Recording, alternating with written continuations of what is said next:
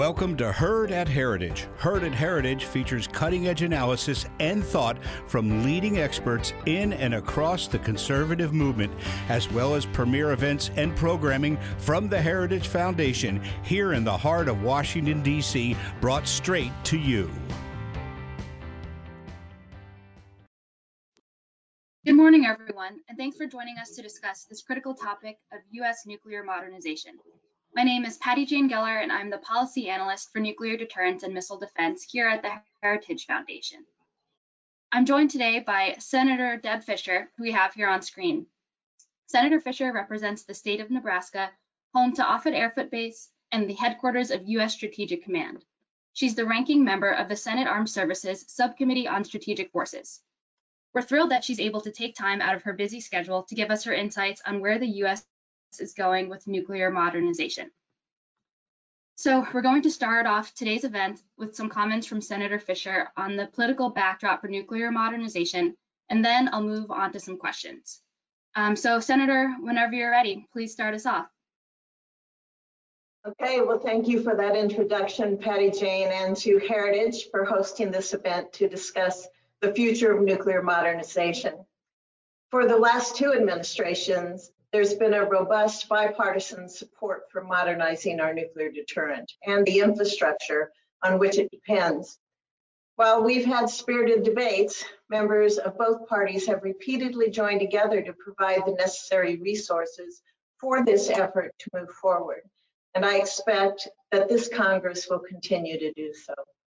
Senator Reed, who's the new chairman of the Senate Armed Services Committee, has explicitly endorsed modernization and for the last two years, amendments in the House of Representatives to reduce funding for modernization programs have been turned back by strong bipartisan majorities. I expect this support to continue for a few reasons. First of all, these programs have bipartisan roots. In fact, the vast majority of our modernization effort programs such as the Columbia class submarine, the replacement ICBM known as GBSD program, and the replacement cruise missile known as LRSO. Those all began under the Obama administration. The Trump administration embraced these efforts. And so we have almost a decade's worth of testimony from both Democrat and Republican administrations affirming the need for these programs and nuclear modernization more generally. I think the fact that both President Obama and President Trump agreed on this issue carries weight with Congress. And this leads to a second reason that I believe congressional support is likely to continue, which is the merits for modernization are very compelling. Systems age, their effectiveness declines, and ultimately, they will reach a point where they need to be replaced. The vast majority of our nuclear systems date to the height of the Cold War. And the way that we've been able to sustain them, it's been pretty remarkable. We've had three generations of a single family that have flown the B-52s, a platform that will be almost 100 years old by the time it retires. We're going to get over 40 years of service life out of our uh, Ohio class submarines, and that's longer than we ever have operated a submarine before. The same is true for the Department of Energy facilities that sustain our warheads. This work is carried out across an infrastructure complex, half of which is over 40 years old. Over 30% dates to the Manhattan Project and the early Cold War era. And since production ceased at Rocky Flats facility in 1989, we have not had the industrial capability to produce plutonium pits, which are often referred to as the core of a nuclear weapon. We've relied on legacy pits and an impressive suite of scientific capabilities to establish confidence in our nuclear weapons' continued effectiveness. These accomplishments they are a testament to the ingenuity of our workforce.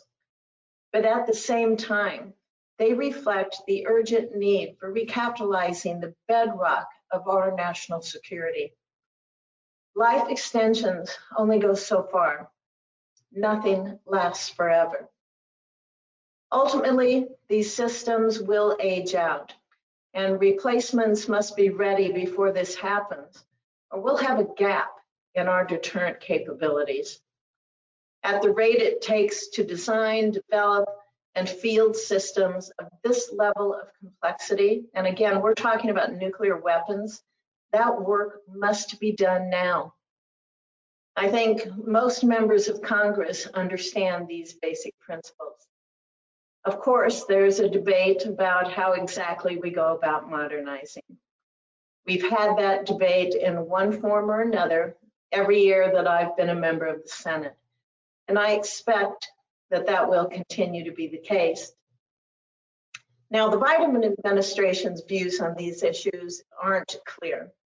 And we're seeing a renewed push from outside groups to abandon some of the foundational elements of the modernization effort. So I expect this year's debate will be particularly significant. In advance of that, I think there are two key things that we need to keep in mind. First, the modernization schedule has no room for delay. As I mentioned, these are nuclear systems. They take a long time to develop. And previous decisions to delay and defer modernization have taken all the slack out of the schedule. We are now facing the very real prospect of systems aging out before replacements are available. Admiral Richard, the STRATCOM commander, has testified that many of the modernization and sustainment efforts we're carrying out, quote, have zero schedule margin and are late to need, end quote. That means we do not have the luxury of putting things on hold while various policy reviews are conducted. I know some opponents of these programs are calling for the administration to do exactly that. And I think to some people, that might seem sensible. Why shouldn't the new administration just freeze things where they stand, take a year to study things, and only proceed after it's done its own analytic work to validate these programs. That seems innocent, but it is not. Again, because of the past decisions to delay these programs. Hitting pause now, it would break the modernization schedule and result in systems aging out before their replacements are delivered. Proponents of a pause suggest it would allow for further consideration of modernization choices but really, it would effectively make those choices for us. And that's why it's so important for us to keep this timeline in mind. The other factor we cannot lose sight of is the changing threat landscape. I know others have made this point, but it's worth repeating because it bears out how sharply the geopolitical situation has worsened over the last 10 years. The 2010 Nuclear Posture Review stated, quote, Russia is not an enemy and is increasingly a partner in confronting proliferation and other emerging threats, end quote. No serious person would say such a thing today. And since then, both Russia and China have invested heavily in their nuclear forces. Russia is developing entirely new nuclear capabilities and arming dozens of dual capable weapon systems, ranging from short range ballistic missiles to torpedoes to landmines. Meanwhile, Admiral Richard recently stated that China is likely to double, if not triple, its nuclear stockpile. And they are on its way to becoming a peer nuclear competitor by the end of the decade. This has implications for our deterrence requirements and policy implications as well. In particular, it's notable that this investment has happened while the US exercised a restrained approach to its nuclear posture. I think the best summary of the lesson we can learn from this comes from President Obama's Secretary of Defense, Ash Carter, in 2016 when he was visiting Offutt Air Force Base in my home state of Nebraska.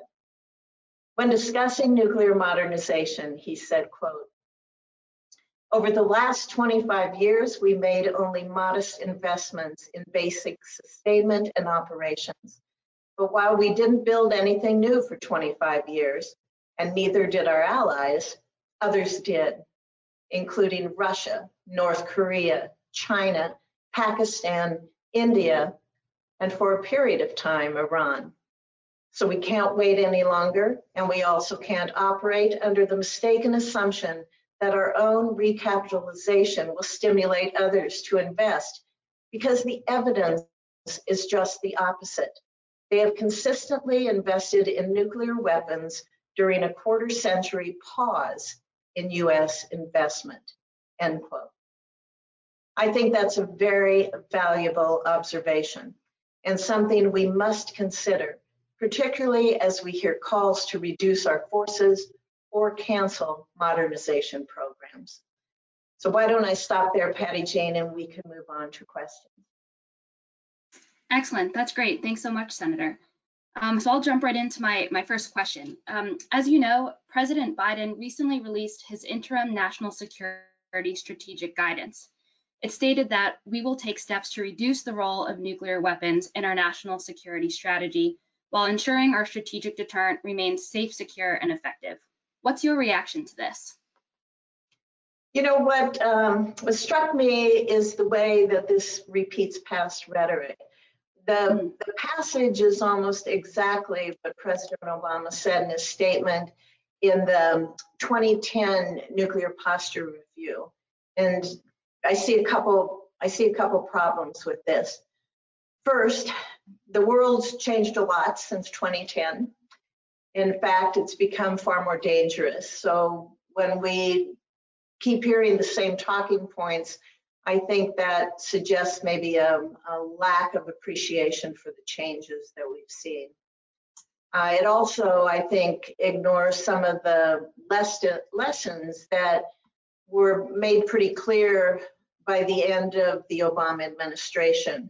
As Secretary Carter um, was pointing out in the quotation that I just read, while the US was reducing its arsenal and the role of nuclear weapons, Russia and China, they were going in the opposite direction.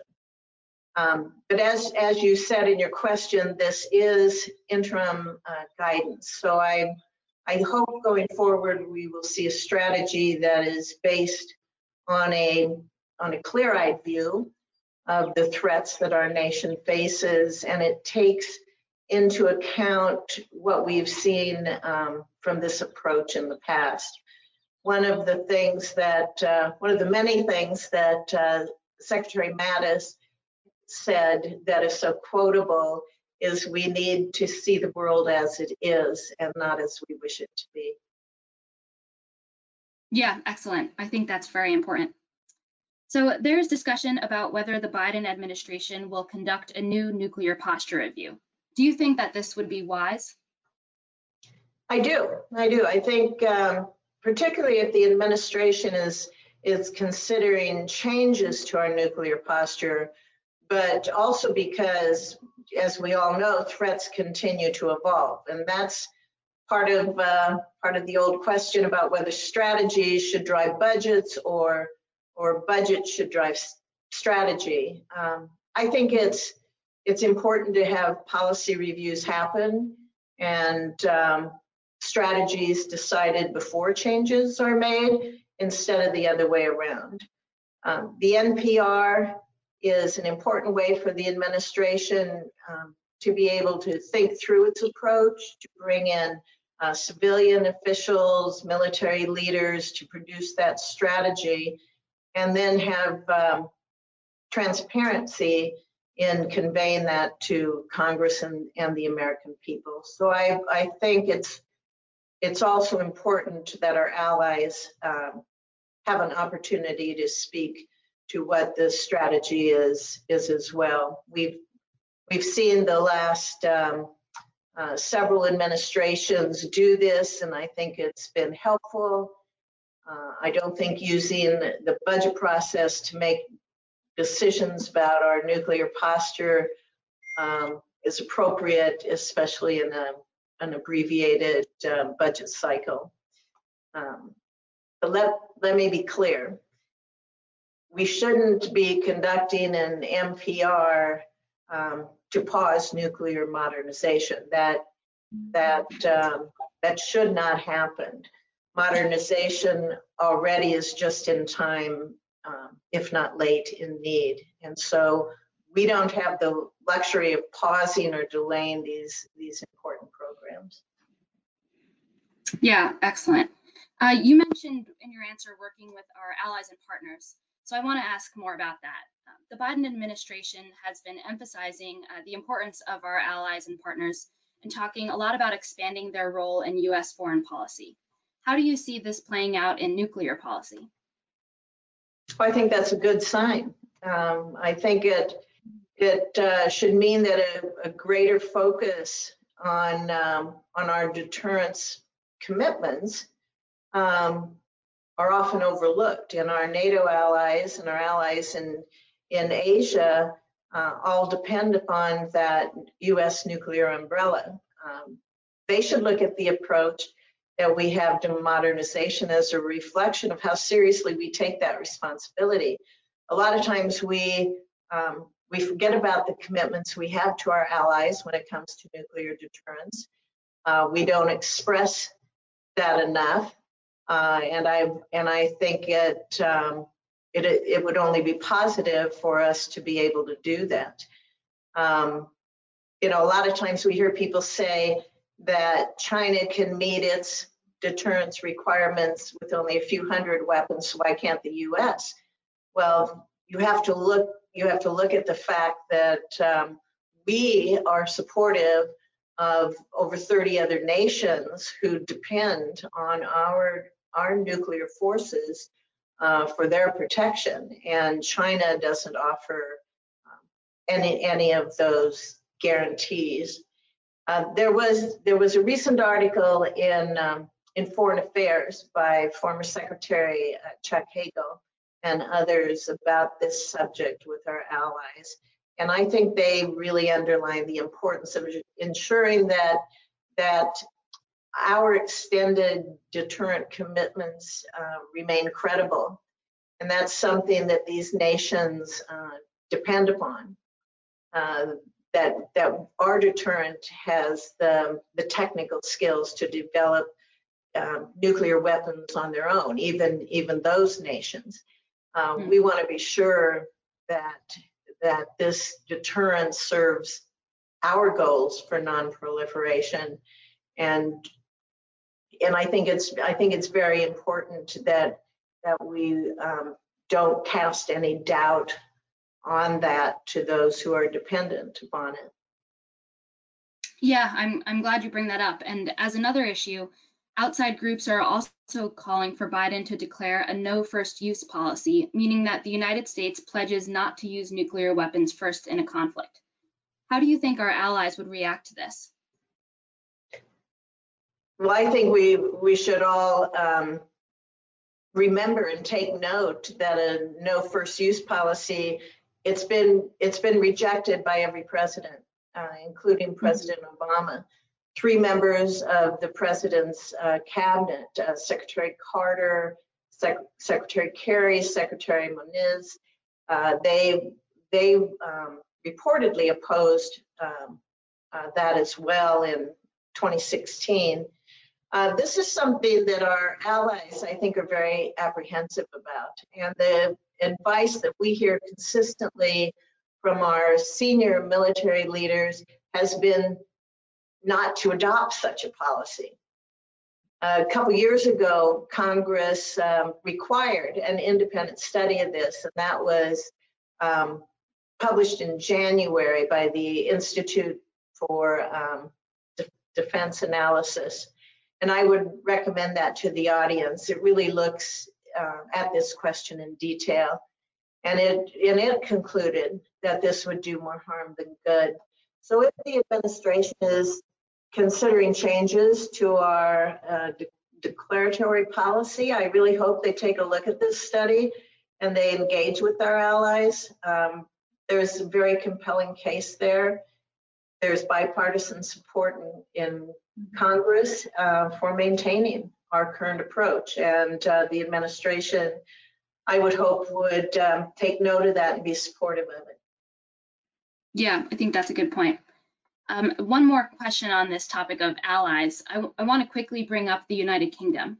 Its recently released security review announced that the UK's nuclear stockpile ceiling would be increased to 260 nuclear weapons. It had previously been in the process of being reduced from uh, 225 to, I think, 180. And as a result, it's being accused of starting an arms race. What do you think about this? Well, the United Kingdom is a very strong ally of ours. And uh, their independent nuclear deterrent is a, is a very critical element of uh, NATO's security, and it contributes to our security as well.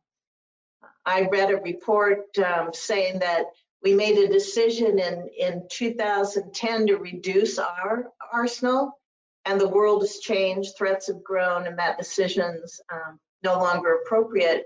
And I don't disagree with that. Um, so I'm surprised by, um, I guess, the amount of criticism we've seen uh, over the week. It it's more criticism more criticism of our um, strong ally than I've seen of Russia or China for their nuclear build-ups. Uh, those are far more significant than what the United Kingdom has has announced. So where um, I would just question where's the outrage when uh, President Putin announced a bunch of uh, new nuclear weapons in 2018, and then we, you know, we're seeing Russia and China jump on the bandwagon here and and also criticize the UK. Um, but I'm glad you brought up the way the way arms race is being used in this as well. I think that's very reckless. Um, when we look, we all know that the threats change. Uh, governments have a primary responsibility of protecting their citizens. So I, I think it's reasonable to debate the wisdom of their actions, but to say everything's an arms race, um, I think is I think is unserious, and it's being applied selectively to certain countries um, but not to others that that I would say are uh, are participating in in an arms race. Yeah, I think that's extremely well said, Senator. I also hear a lot of accusations that the U.S. is starting an arms race, even as it moves forward with our modernization programs like the LRSO, uh, the replacement for our air-launched cruise missile. And uh, like you said, it doesn't seem to make sense given what uh, Russia and China are doing. Um, so anyway, I'm going to uh, switch gears now to the topic of affordability. Critics often complain that the price tag of nuclear modernization, especially as a flat budget top line, becomes likelier. Um, what do you think, Senator? Is modernization affordable within a budget constrained environment? yes, yes. We have to we have to remember that nuclear weapons are still um, less than seven percent of the DoD's budget and only about half of that is even connected to modernization and the rest goes to um, maintaining our, our current force. Nuclear deterrence is the number one mission of the Department of Defense. We have had um, the past four secretaries of defense say that, and Secretary Austin has agreed with that. And that means when you're putting together a budget, it's the first thing. It's the first thing that goes in.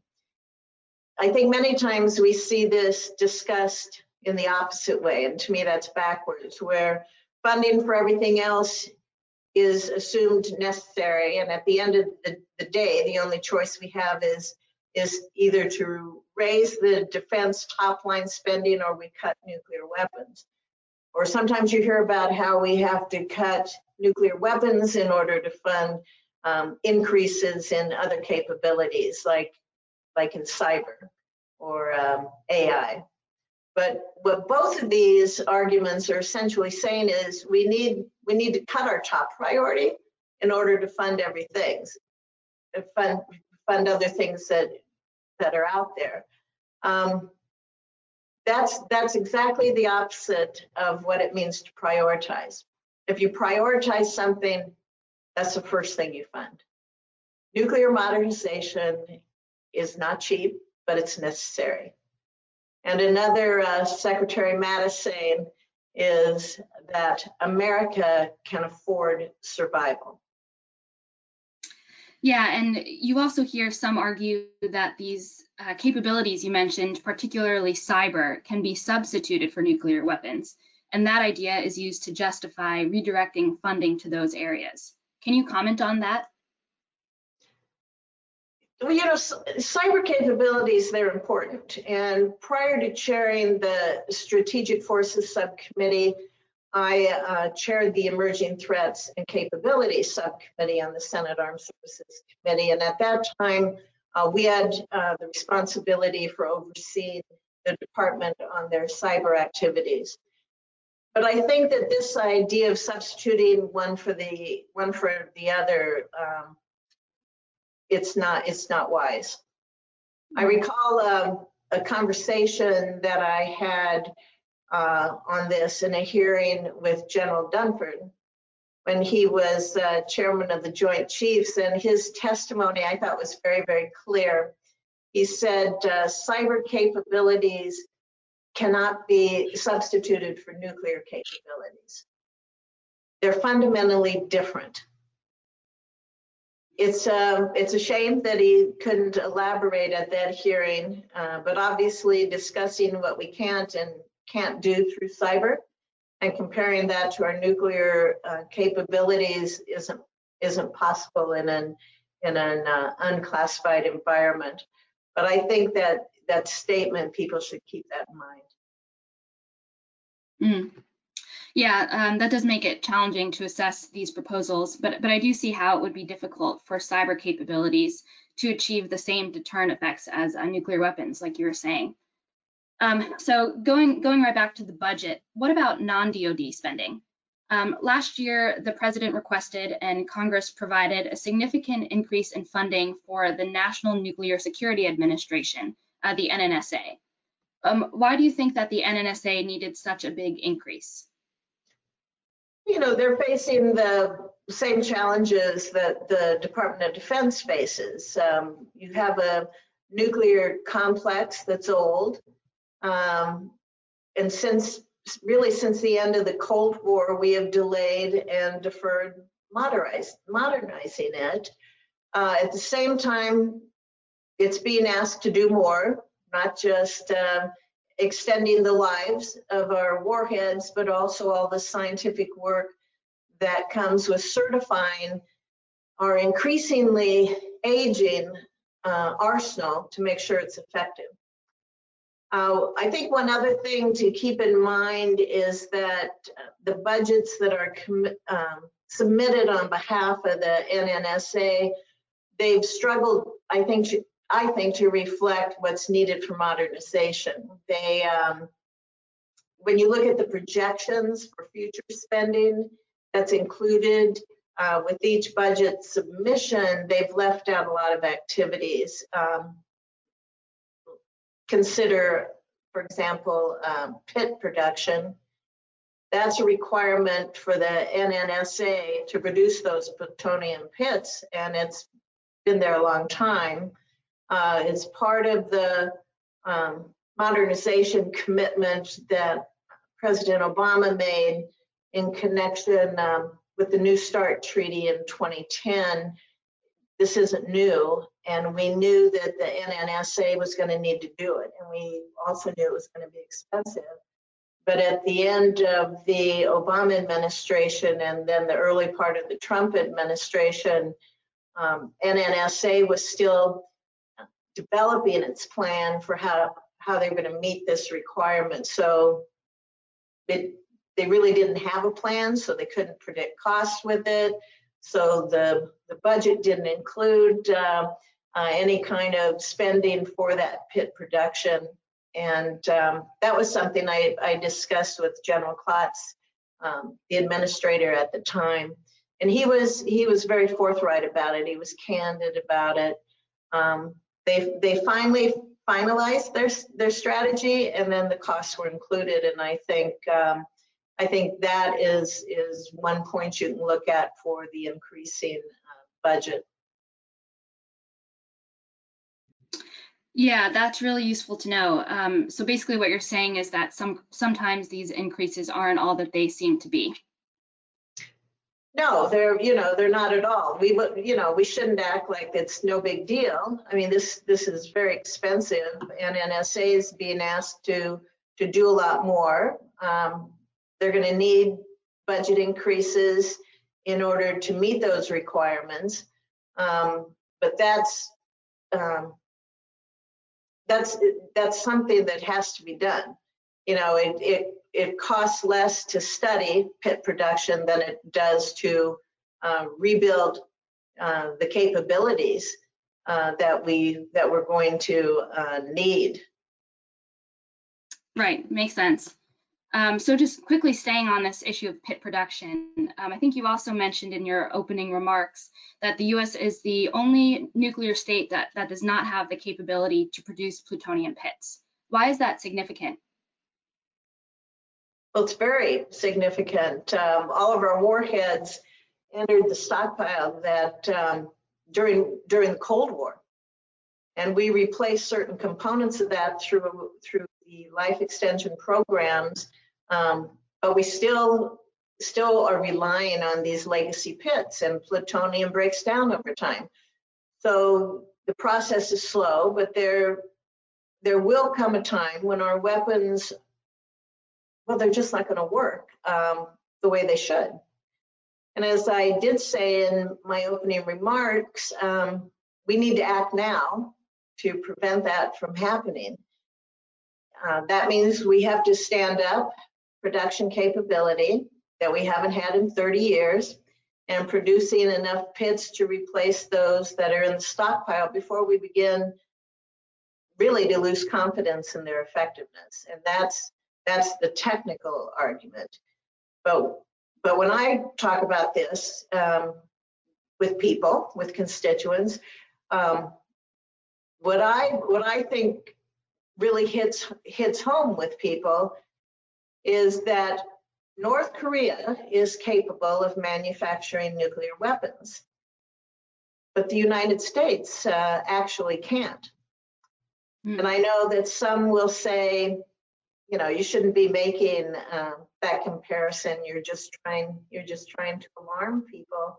Um, but I disagree with that. I think, I think we've become very, very complacent in this country, and I believe we have to bring um, a greater sense of urgency to this problem that we have. If the United States is serious about remaining in nuclear power, uh, we have to have pit production capability because nothing lasts forever. Yeah, I'm, I'm happy to hear you talk about confidence in our arsenal, in our, our nuclear weapons arsenal. Um, I think that's something that's probably not discussed enough. Um, and I, so I see we're running up on uh, the clock here, but Senator, if, if you have a, a, few more minutes, um, I, I want to get to asking you about the ground-based strategic deterrent um, quickly. Um, sure. We're seeing renewed opposition um, we're seeing renewed opposition from critics of nuclear modernization uh, focused on GBSD, uh, the program to replace our 50-year-old Minuteman III ICBMs. Um, what's your assessment of the debate over this program? Well, there's been a very active uh, debate over this program, and I appreciate the effort that uh, Heritage and others have made to try and, and correct a lot of the misconceptions that are out there. Um, when I hear people use terminology like hair trigger, for, exa for example. Um, I support the GBSD program. I think everybody knows that. We have heard consistent testimony across the last two administrations that this program is absolutely necessary. We've been discussing this program annually at our uh, oversight hearings on SASC. And based on the arguments that have been presented, majorities in Congress have supported it. They've, um, we've provided about um, $2 billion since um, 2015 for this program. I am not aware of any change in the threat that we face or the reliability of the current um, Minuteman system that would justify either delaying or completely halting the GBSD. And I know a lot of opponents have gathered around this idea of canceling GBSD and extending the life of the Minuteman uh, system. When we when we look at uh, Admiral Richards' comments earlier this year about how it's not, it's just not feasible um, to do that. I think I think we can um, really really look at this with in a more realistic way. I think there's uh, there's very little I can add to what what he said, and we don't have time to talk through all of the arguments on the topic. But I'll make I'll make one observation. When the Air Force studied extending the Minuteman, it found that this would actually be more expensive in the long run than building a new missile. And I know um, those who support this approach will argue that it's cheaper in the near term, but deferring costs isn't the same as saving money. In, in 2012, the decision to delay the Columbia class submarine by two years, uh, it pushed activities beyond uh, the five-year budget window, and that mm. that created an appearance of saving money.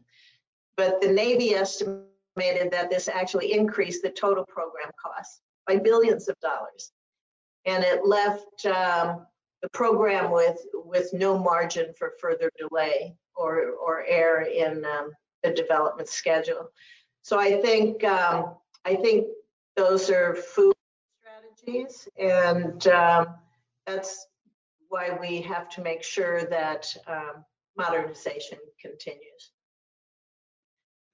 Yeah, I agree, and I think that's a great point. Um, and, and, you mentioned uh, Admiral Richards' comments on this, um, which I thought were really compelling. I think he said that some of the the drawings for the Minuteman III um, are so old that those who can understand them aren't even alive anymore.